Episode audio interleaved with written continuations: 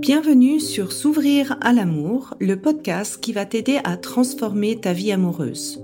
Je suis Sandy Kaufman, coach de vie certifié. Sur ce podcast, je t'aide à comprendre et à changer tes mécanismes en amour afin de rencontrer la personne qui te correspond et construire une relation de couple épanouie. Tu y trouveras des réflexions, des exercices concrets tirés de mon activité de coach et de l'approche psycho-corporelle que je pratique, ainsi que des conversations inspirantes avec des experts ou des personnes comme toi et moi qui t'expliqueront leur chemin personnel pour s'ouvrir à l'amour.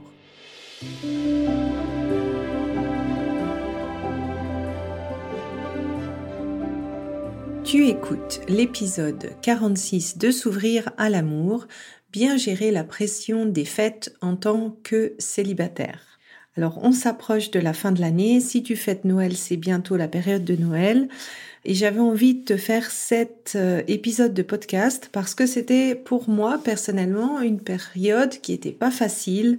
Bah déjà euh, parce qu'il y a cette espèce de pression personnelle qui arrive à la fin de l'année, tout simplement parce qu'on fait le bilan de son année écoulée, parce qu'on voit moins son cercle d'amis et donc du coup, ben si on n'est pas en couple, on a souvent plus cette impression d'être seul ou de ne pas être accompagné parce que nos amis vont voir aussi leur euh, respectives. Et donc, le but de cet épisode, c'est de t'aider à avoir des premières clés pour te sentir mieux, puis finalement arriver à profiter de ces moments en famille, malgré les petites rengaines qui peuvent arriver avant de commencer à te donner euh, des petites infos, tu peux encore t'inscrire pour le webinaire qui se déroulera la semaine prochaine. Pourquoi tu tombes amoureuse d'hommes indisponibles? Dans ce webinaire, tu auras l'occasion de me poser toutes tes questions, d'interagir en live. Donc euh, inscris-toi, tu as le lien dans les notes de l'épisode. Alors, c'est quoi les remarques qu'on peut recevoir en tant que célibataire? Moi, je vous en ai donné euh, une petite palette d'exemples. Ça part pas forcément d'une mauvaise intention, mais des fois, euh, en tant que célibataire, ça peut quand même être perçu comme un petit coup de poignard dans le cœur. Donc, euh, ça peut être ton père ou ta mère qui te rappelle gentiment ben, que t'es plus euh, tout jeune et que ça serait temps de te caser. Ou bien ta grand-mère qui te rappelle que tu as une horloge biologique et puis qu'elle aimerait vraiment, vraiment connaître ses arrière-petits-enfants ou bien ta sœur euh, qui est déjà casée, ou ton frère qui est déjà casé, puis qui donne des conseils bien intentionnés parce que elle, elle sait et elle est casée, elle au moins. Euh, ou encore euh, les voisins ou les connaissances de ta famille, de tes parents qui se demandent mais pourquoi tu es encore euh, célibataire, qui te posent même des fois parfois la question, ou bien qui d'un seul coup veulent te présenter tous les célibataires qu'ils connaissent et bien sûr c'est pas forcément ceux que tu aimerais rencontrer. Donc si tu as envie d'avoir une meilleure expérience, même si on te sort des choses comme ça, voici mes petits conseils. La première, c'est vraiment une question de dosage.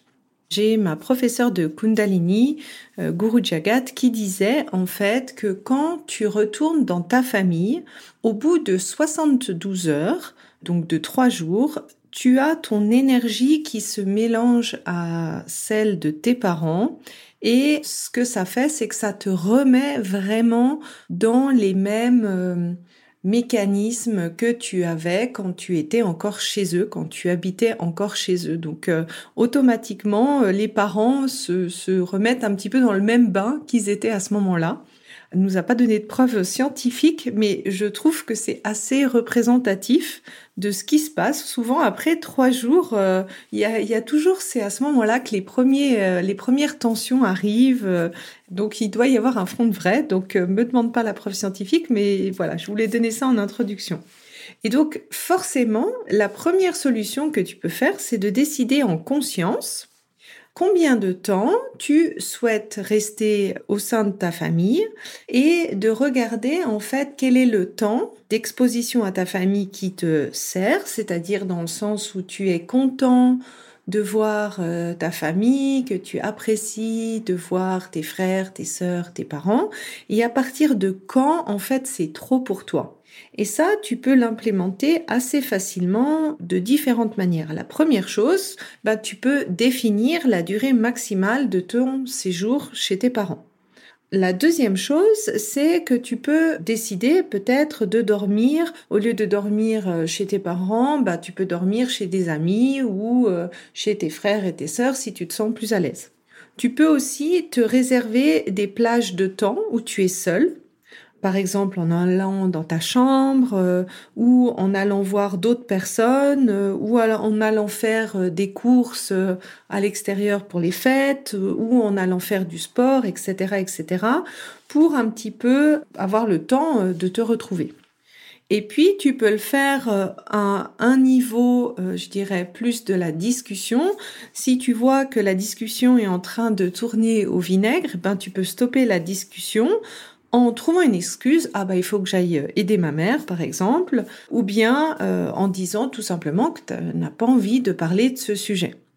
Le deuxième conseil que j'aimerais euh, te partager, c'est de gérer tes attentes.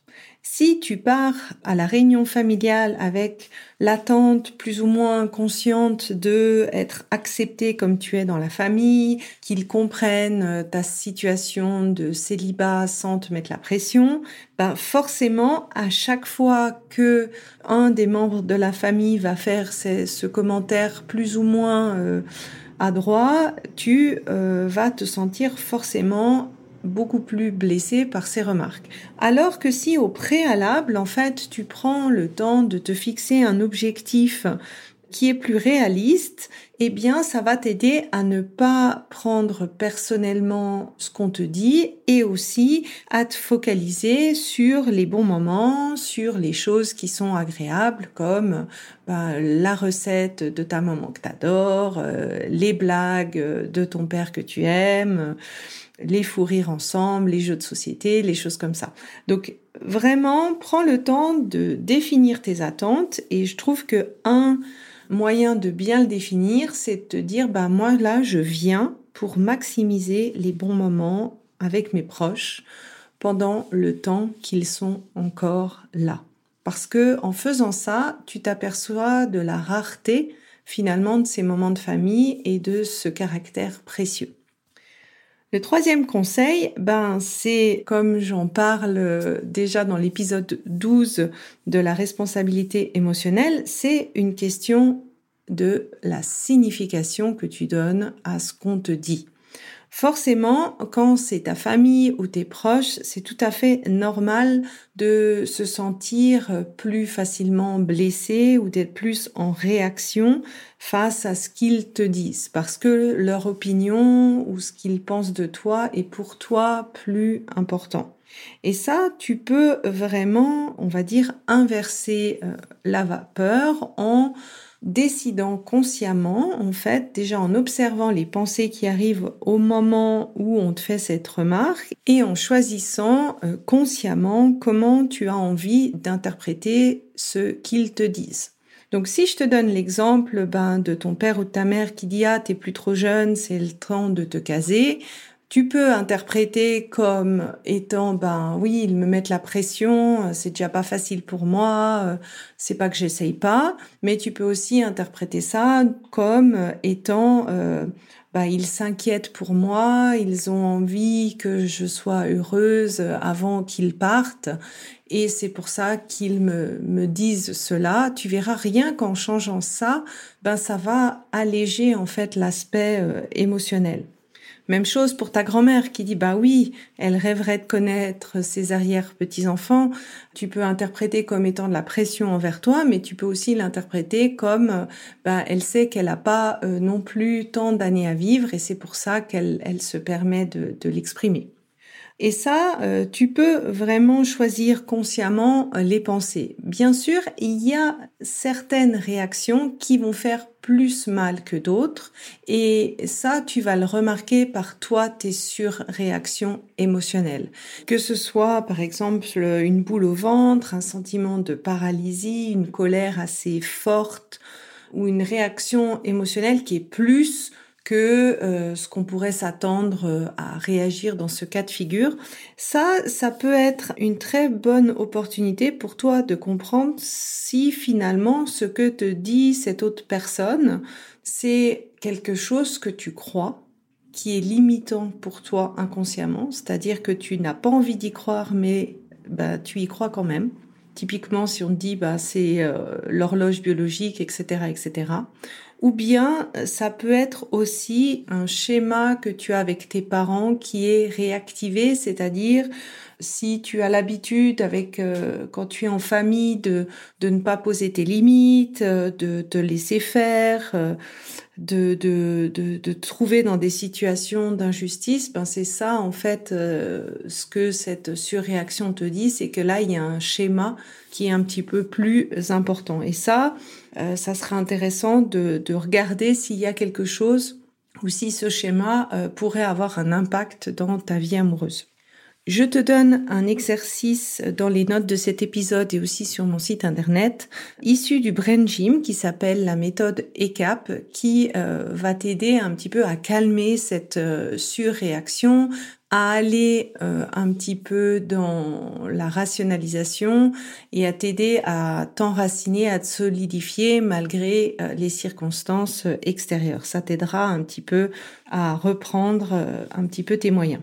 Une dernière méthode, ben, c'est euh, tout simplement de se dire, bah, ok, je vais peut-être avoir des remarques qui pour moi sont plus négatives et je vais tout simplement compenser par des choses plus positives pour moi. Un petit peu comme si tu remplis ben, ta tasse, ton verre d'eau avec des choses plus positives pour avoir un meilleur équilibre. Alors pour redresser cette barre, tu as plusieurs manières de le faire. Tu peux penser et investir du temps euh, pour penser à ta future relation.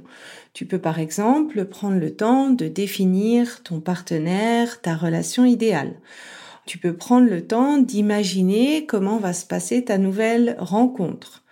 Tu peux faire un vision board qui va t'aider à focaliser sur ton futur et ta future relation. Tu peux aussi prendre du temps régulier sur des choses qui te mettent en joie, sur des choses qui te font plaisir. Ça peut être, par exemple, faire les gâteaux de Noël avec ta mamie. Ça peut être aller euh, faire une bataille de boules de neige euh, avec euh, les petits nouveaux de la famille. Et ça, en fait, ça t'aidera à avoir un équilibre un petit peu plus positif dans ta balance en ayant plus de plaisir et plus de joie tout ce qui est en lien avec la visualisation de ta nouvelle relation, te mettre en mouvement vers la nouvelle relation, ben, ça passe aussi par imaginer comment toi tu veux cette relation. C'est quelque chose qu'on fait, en fait, dans le programme S'ouvrir à l'amour parce que en fait, ben, il faut d'abord y croire et s'apprivoiser cette croyance pour arriver à manifester ce qu'on veut vraiment.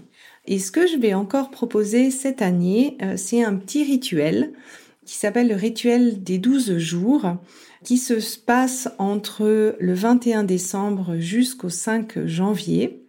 Et euh, c'est vraiment un petit rituel euh, du bonheur pour justement s'accompagner dans cette fin d'année et commencer la nouvelle année de manière positive. Il y a un petit côté un peu de rituel magique. Si ça t'intéresse, je te mets également les notes, le lien, pardon, dans les notes de l'épisode parce que c'est un moment euh, assez sympa. Il y a, tu fais ça dans un groupe, tout le monde partage un peu des choses et j'ai souvent constaté que ça aidait à bien passer les fêtes et que en plus, ben ce que les révélations qui sont apparues pendant ce rituel des 12 jours se passaient euh, ensuite dans l'année euh, qui suivait. Donc voilà, j'espère que cet épisode t'a redonné un petit peu plus de d'outils pour mieux gérer ces fêtes et je me réjouis de bah, que tu me partages ton, tes retours euh, sur Instagram à ce sujet.